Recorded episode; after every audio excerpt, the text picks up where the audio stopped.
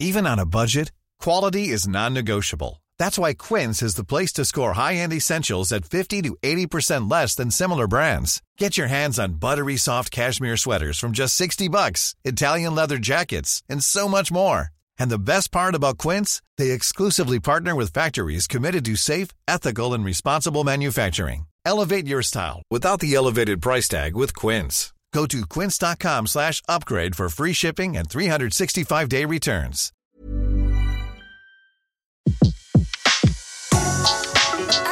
Le meilleur de séances radio est maintenant sur We Love Cinéma. Aujourd'hui, le filmographe est consacré à la carrière d'Yvonne de Carlo. Sur Séance Radio par BNP Paribas.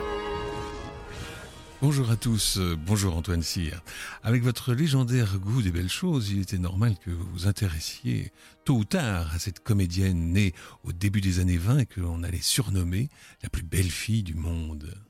Je voudrais vous parler aujourd'hui d'Yvonne de Carlo, qui était en effet une actrice magnifique doublée d'une femme de tempérament.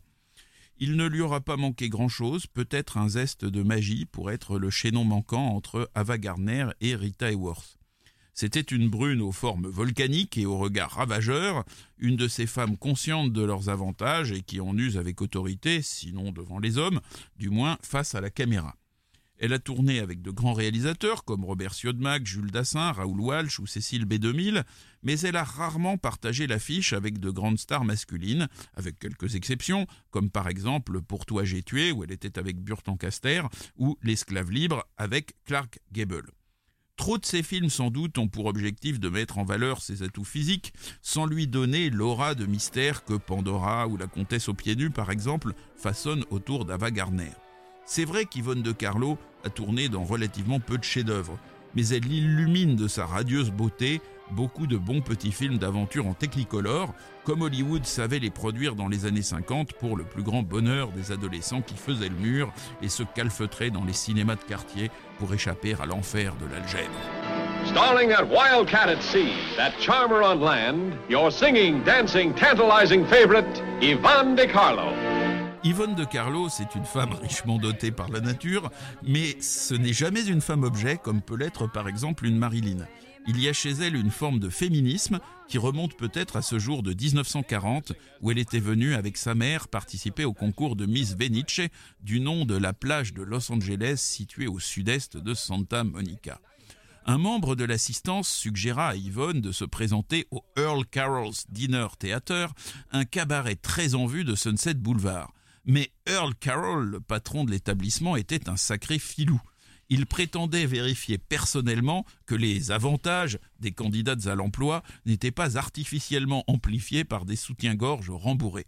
La jeune Yvonne refusa de se prêter à ce scabreux contrôle et partit proposer ses services comme chanteuse et danseuse au Florentine Gardens, l'établissement voisin.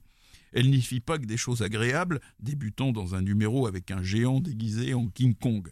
Mais elle y tint le haut de l'affiche jusqu'à l'automne 1941, et comme l'établissement était fréquenté par de nombreuses personnalités d'Hollywood, elle commença à se faire un nom. Elle finit par quitter le Florentine Gardens pour signer avec Jack Pomeroy, un agent d'artiste qui lui trouva immédiatement un rôle dans un navet absolu nommé Harvard Here I Come, où elle jouait une jeune femme sortant du bain et prononçant une réplique d'une seule phrase. Ces maigres cachets dans des rôles anecdotiques vont vite s'avérer insuffisants pour nourrir Yvonne, et sans ressources, elle va s'abstenir par fierté de retourner au Florentine Gardens, et du coup elle se résolut à aller travailler pour l'établissement d'en face, celui tenu par ce vieux coquin d'Earl Carroll. Hélas, Carroll interdisait à ses danseuses de travailler dans la journée au cinéma, et Yvonne, trahie par son maquillage, fut renvoyée un jour qu'elle revenait tout juste d'un tournage, en l'occurrence celui de Tueur à gages, le film de Frank Tuttle avec Alan Ladd et Veronica Like, où elle interprète le minuscule rôle d'une fille du Neptune Club. Heureusement, le patron du Florentine Gardens n'était pas rancunier et il accepta de réembaucher Yvonne sur le champ. Yvonne de Carlo avait alors tout juste 19 ans. Elle était née à Vancouver, au Canada d'un père qui faisait des affaires louches et qui disparut quand elle était toute petite, et d'une mère nommée Marie de Carlo, dont le père, d'origine sicilienne, avait euh, émigré au Canada après avoir passé sa jeunesse sur la côte d'Azur. C'est Marie, la mère, donc, qui poussa sa fille à prendre des cours de danse et à tenter sa chance dans le show business. Alors là, nous sommes en 1941, en décembre. Yvonne est toujours danseuse au Florentine Gardens lorsque les Japonais attaquent Pearl Harbor. L'Amérique entre en guerre et des artistes lancent les Hollywood Cantines, qui sont des spectacles destinés à entretenir le moral des troupes qui s'entraînent dans les bases californiennes.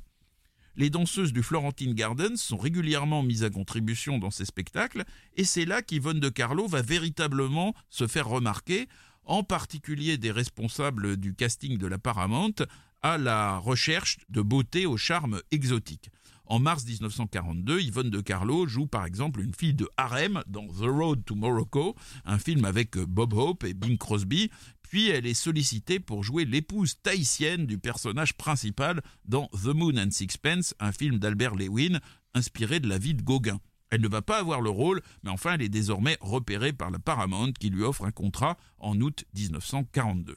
La carrière d'Yvonne de Carlo n'est pas lancée pour autant, car elle va continuer à enchaîner des petits rôles.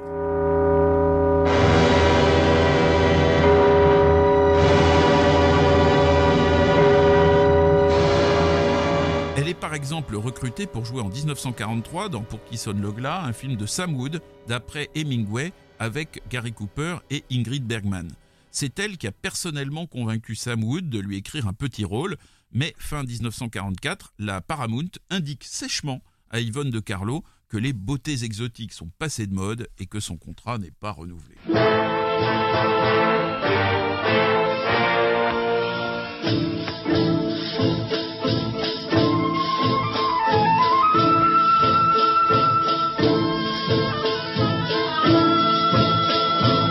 C'est le filmographe que vous écoutez sur Séance Radio et aujourd'hui Antoine Cyr raconte Yvonne de Carlo, la pauvre Yvonne qui vient de se faire virer de la Paramount. Oui, mais la chance est du côté d'Yvonne.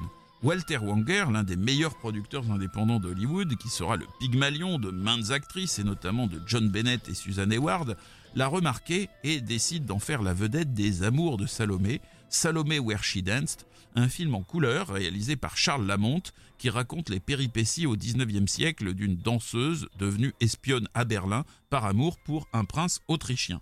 Elle part ensuite aux États-Unis où elle gagnera à nouveau sa vie comme danseuse et trouvera le grand amour. Et la musique est de Edward Ward. La plastique envoûtante et les qualités de danseuse d'Yvonne de Carlo font merveille dans ce film. Sa carrière est lancée.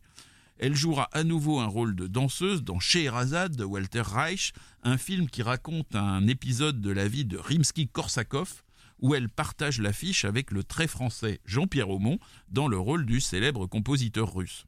Yvonne de Carlo, elle dansait très bien, mais elle détestait les claquettes et peut-être pour cette raison, elle n'est finalement pas tellement apparue dans des films musicaux. En revanche, elle va rapidement devenir une habituée des westerns, même si elle ne tournera jamais avec les grands maîtres du genre comme John Ford, Henry Hathaway ou Delmer Daves. Elle tourna en revanche cinq films avec George Sherman, un réalisateur qui alors là était tout sauf un intellectuel, mais qui filmait très bien les cavalcades et qui choisissait des sujets originaux. En 1948, elle va tourner ainsi dans Bandit de grand chemin, tiré de l'histoire authentique du, du, bandit Black Bart, avec Dan Dureya, l'un des méchants les plus remarquables d'Hollywood. Et dans lequel elle joue le rôle de la fameuse Lola Montez, sept ans avant Martine Carroll, dans le film fameux lui aussi de Max Ophuls. Elle retrouve le même Dan Dureya, toujours en 1948, pour Le barrage de Burlington, un film où elle interprète la propriétaire d'un cabaret flottant. En 1949, toujours réalisé par George Sherman, sort La fille des prairies, un film qui montre les courses de chevaux organisées à l'époque du Far West et dans lequel Yvonne de Carlo interprète le rôle mythique de Calamity Jane, une sorte de pionnière de féminisme qui chevauchait et maniait le colt aussi bien que n'importe quel homme. Le titre américain du film, c'est d'ailleurs Calamity Jane and Sambas, le Sambas en question étant un amoureux des chevaux qui deviendra hors la loi après l'empoisonnement criminel de sa jument de course. En 1951, Sherman réalise ce qui est probablement son meilleur western, Tomahawk, consacré à l'affrontement entre les Blancs et les Sioux dans le Wyoming. C'est un des premiers films du genre à prendre parti pour les Indiens dans la ligne de La Flèche brisée de Delmer Daves qui était sorti un an plus tôt. Yvonne de Carlo dans ce film n'est pas seulement une beauté pulpeuse qui fait tourner les têtes, elle est la confidente et le témoin par lequel nous comprenons le dessous des guerres indiennes, notamment lorsque le trappeur interprété par Van Eflin lui raconte le mariage de Sand Creek, perpétré par des Blancs assoiffés de sang, où il a perdu sa femme indienne et ses deux enfants. À l'époque du tournage de ce film, Yvonne de Carlo était courtisée par Ali Khan, le fils du richissime prince Laga Khan, et elle eut avec lui une romance qui contribua à faire d'elle un personnage de la jet set. Pour ce qui concerne George Sherman, qui aura décidément contribué à faire d'Yvonne de Carlo une grande actrice de western, elle va jouer encore pour lui dans Les Rebelles en 1954.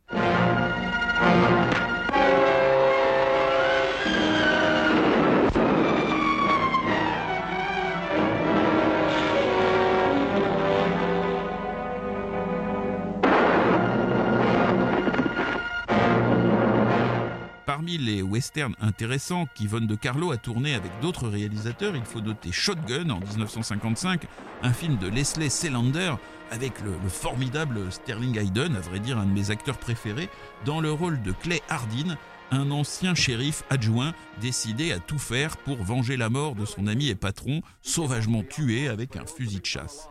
Sur le chemin de la vengeance, il va rencontrer Abby, jouée par Yvonne de Carlo, une aventurière devenue par hasard la compagne d'un des complices de l'homme de main dont Sterling Hayden cherche à se venger.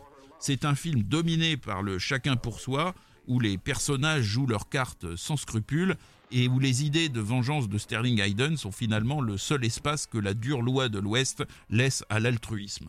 Et pourtant, le miracle de l'amour, il faut dire que Yvonne de Carlo est de la partie, va parvenir à se frayer un chemin dans cette jungle, faisant de Shotgun un film malgré tout optimiste. Et qui sera justement rebaptisé en France Amour, fleur sauvage.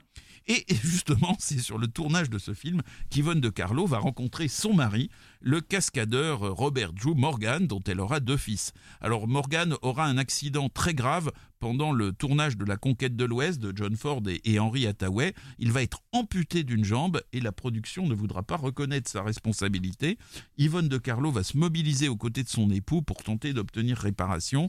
Ils divorceront cependant en 1974. Toujours dans, le genre du, western, avec Yvonne de Carlo, il faut citer deux films très intéressants qui se déroulent en Californie.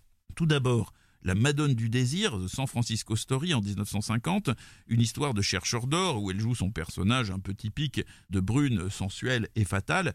Et puis alors surtout Tornade, l'un des chefs-d'œuvre d'Alan Dwan qui était d'origine canadienne comme elle. Tornade, c'est une grande histoire d'amour et de vengeance qui se déroule à l'époque où la Californie était mexicaine et où Yvonne de Carlo partage l'affiche avec Cornel Wilde. On y retrouve aussi euh, Raymond Burr, 13 ans avant l'homme de fer. Dans ce film, Yvonne de Carlo interprète deux sœurs qui représentent aussi deux facettes de son personnage.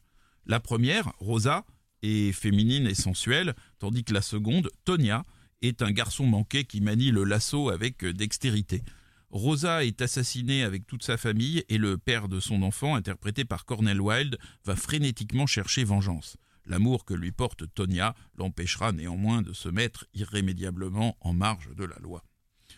Pour compléter la liste des westerns avec Yvonne de Carlo, il faut citer aussi un film plus tardif, Le Grand McClintock, d'Andrew Victor McLaglen, où pour la première fois à l'âge de 40 ans, elle côtoie deux stars incontestées des westerns à gros budget. John Wayne et Maureen O'Hara. Sorti le 13 novembre 1963, la promotion du film a été reportée de plusieurs jours pour cause d'assassinat du président des États-Unis. Mais Yvonne de Carlo ne fut pas loin s'en faut qu'une héroïne de western. À la fin des années 40, elle s'est notamment illustrée dans quelques films noirs. Tout d'abord Les démons de la liberté de Jules Dassin, un film de 1947 avec Burt Lancaster, où elle joue un rôle relativement modeste d'italienne vénéneuse apparaissant dans un flashback qui permet de donner une dose de féminité à ce film sur l'univers carcéral. Here, behind the grim walls and bristling battlements of Westgate Penitentiary, live the men of our story. Burt Lancaster, star of the Killers, ruthless ruler of the mob inside, and the women on the outside, Yvonne DiCarlo. Promise me you won't come here again. If the police should find you. Un extrait de la bande-annonce des Démons de la Liberté, à des films très noirs auxquels participa Yvonne de Carlo, comédienne à laquelle Antoine Cyr a décidé de consacrer le filmographe aujourd'hui. Alors nous étions en 1947 avec son petit rôle dans Les Démons de la Liberté, nous voici en 1949. Avec Pour toi j'ai tué, Chris Cross de Robert Siodmak, où elle retrouve Burt Lancaster et Dan Dureya. Ce film intervient trois ans après Les Tueurs, le film de Siodmak avec Burt Lancaster et Ava Gardner, qui avait contribué à faire de cette dernière une star et à installer son réalisateur comme le maître du film noir. Mais si dans Les Tueurs, Ava Gardner interprétait une beauté fatale par qui le malheur arrive, le rôle féminin que joue Yvonne de Carlo dans Criss Cross est celui d'une garce véritablement sans scrupules, manipulant impitoyablement le pauvre Burt Lancaster dans le rôle d'un convoyeur de fonds obsédé par son divorce. Lorsqu'il retourne à, Los Angeles et retrouve son ex-femme, interprétée par euh, Yvonne de Carlo, celle-ci est sur le point d'épouser Slim, un gangster qui est interprété par euh, Dan Dureya. Yvonne de Carlo laisse Burt, donc son ancien mari, espérer que leur euh, idylle pourra recommencer, et celui-ci accepte de participer au braquage de son propre fourgon dans l'intention de doubler Slim et de s'enfuir avec elle. Tout ceci ne peut mener qu'à la tragédie, et la dernière scène, où on voit les corps de Burt Lancaster et d'Yvonne de Carlo en quelque sorte enlacés dans la mort, est une scène d'anthologie du film noir.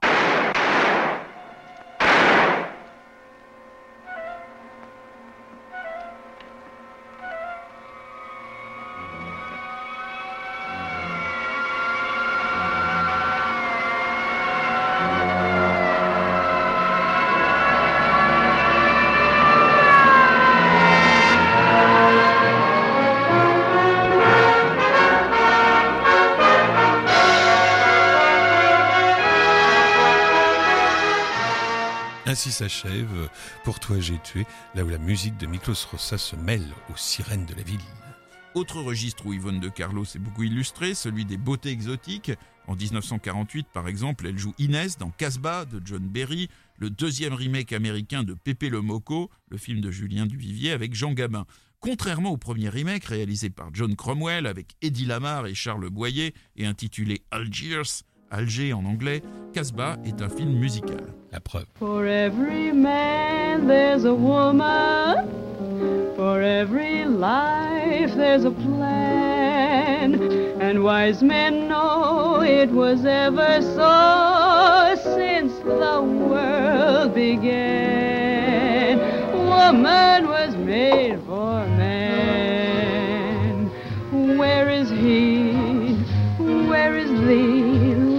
lover for me. For every prince, there's a princess. For every Joe, there's a Joan. And if you wait, you will meet the maid born for you alone. Happy to be your own. Where is he?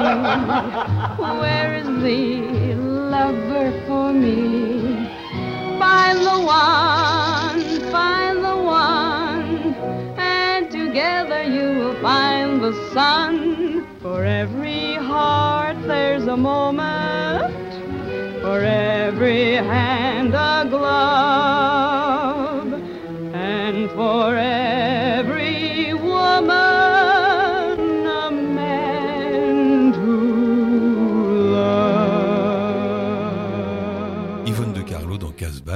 le, remake de Pépé le Moco, une vraie curiosité avec entre autres Peter Lorre dans le rôle de Slimane, le, le policier. On retrouve Antoine Cyr et Yvonne de Carlo, bien sûr. Yvonne de Carlo, si elle avait joué le rôle d'une danseuse nommée Carla de Talavera dans un film appelé Scheherazade, va aussi jouer le rôle de Scheherazade dans un film nommé L'Aigle du désert de 1950. Réalisé par Frédéric de Cordova, ce film est vraiment l'archétype de la série B de l'âge d'or d'Hollywood, à la fois joyeusement divertissante et dépourvue de la moindre once de réalisme ou de profondeur. Scheherazade, fille du calife de Bagdad, est promise à un prince fort peu avenant, mais l'intervention d'une sorte de Robin des Bois des Sables, interprété par Richard Green, va faire basculer son destin. Si Frédéric de Cordova n'a pas laissé une vaste trace dans l'histoire d'Hollywood et s'est plus tard spécialisé dans la réalisation de variétés télévisées, il a tout de même dirigé deux autres films avec Yvonne de Carlo, dont un de Pirate, La fille des boucaniers en 1950, et un western, La belle aventurière en 1949. Ce dernier film mérite quand même qu'on s'y arrête. Yvonne de Carlo y joue une chanteuse qui débarque dans une petite ville de l'Arizona à la demande du général O'Hara, prêt à débourser 10 000 dollars pour un simple spectacle. La chanteuse est rapidement confrontée à la rivalité des deux petits-fils du général, Grant et Lee, qui sont des cousins et qui sont ainsi baptisés par leur père aux vues divergentes lors de la guerre de sécession. Donc ces deux cousins se vouent une haine farouche depuis leurs sept ans, divisant la ville en deux camps séparés par la rue principale. Bien entendu, la chanteuse Liliane s'entiche des deux petits-fils O'Hara, ce qui ne va pas simplifier les choses. C'est un film plutôt plein de bonne humeur et une critique assez efficace des querelles qui divisent parfois la société américaine. Et je ne peux pas m'empêcher de penser qu'il a inspiré Les Rivaux de Painful Gulch, l'un des albums de Lucky Luke les plus désopilants, qui raconte comment une ville du Far West est divisée par l'affrontement de deux clans cousins, les O'Hara et les Otimins.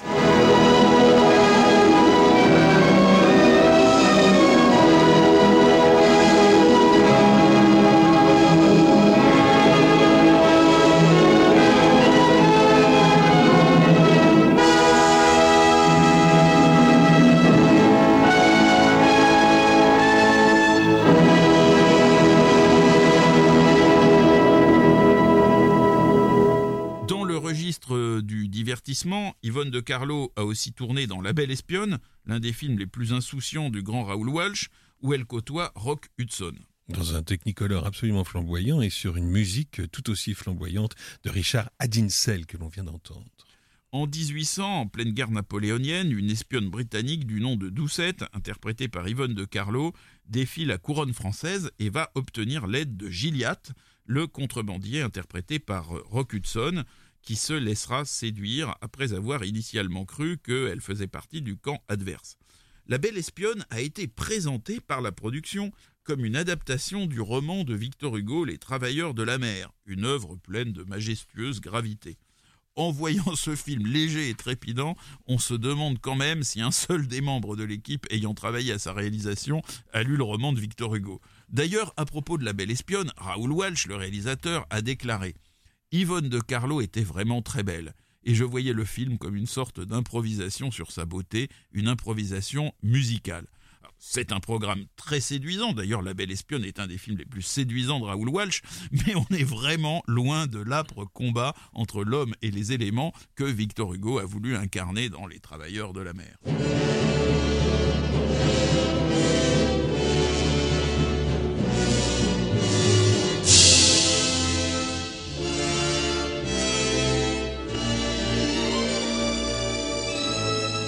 Retrouve Antoine Cyr, toujours en compagnie d'Yvonne de Carlo, dans un autre film de Raoul Walsh.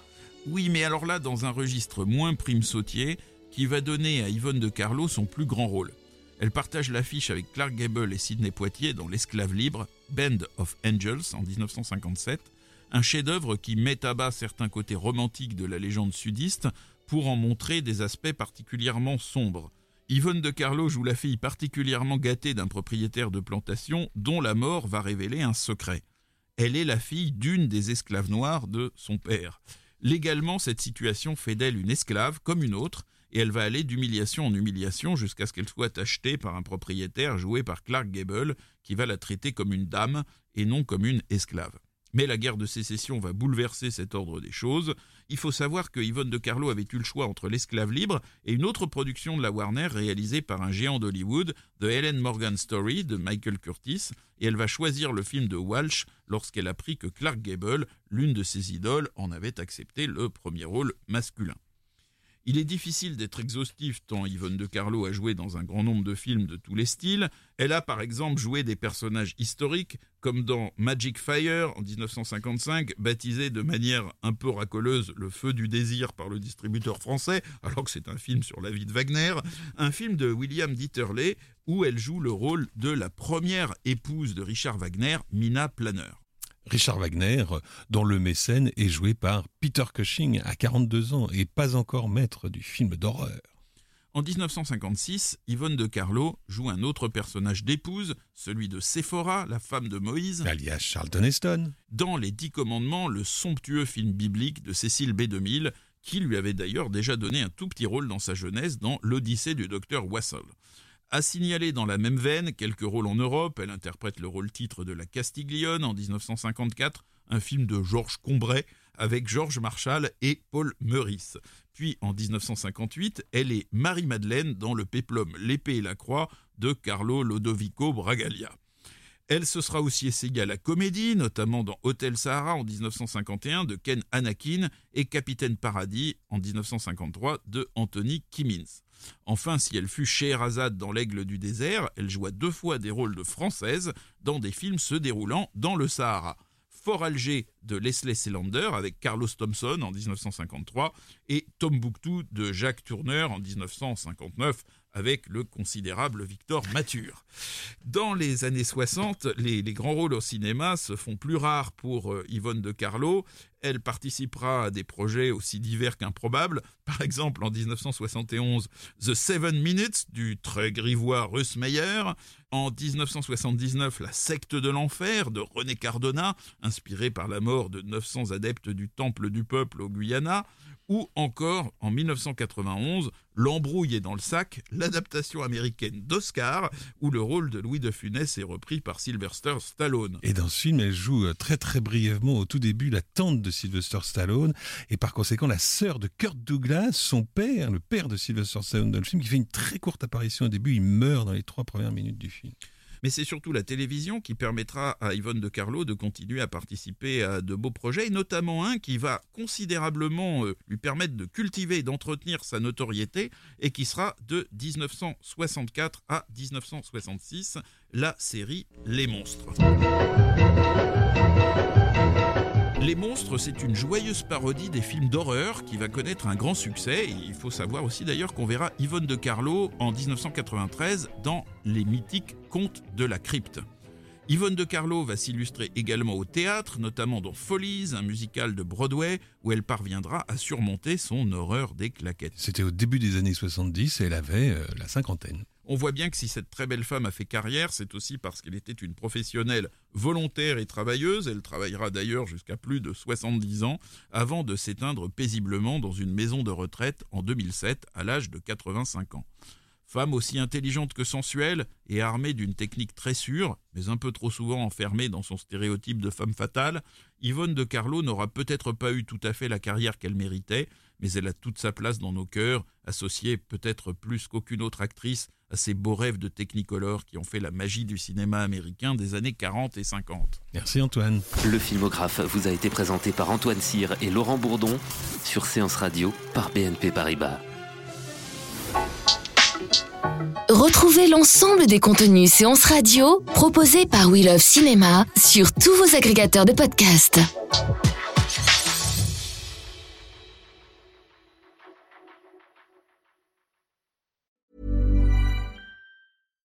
When you make decisions for your company, you look for the no-brainers. And if you have a lot of mailing to do, stamps.com is the ultimate no-brainer. It streamlines your processes to make your business more efficient, which makes you less busy.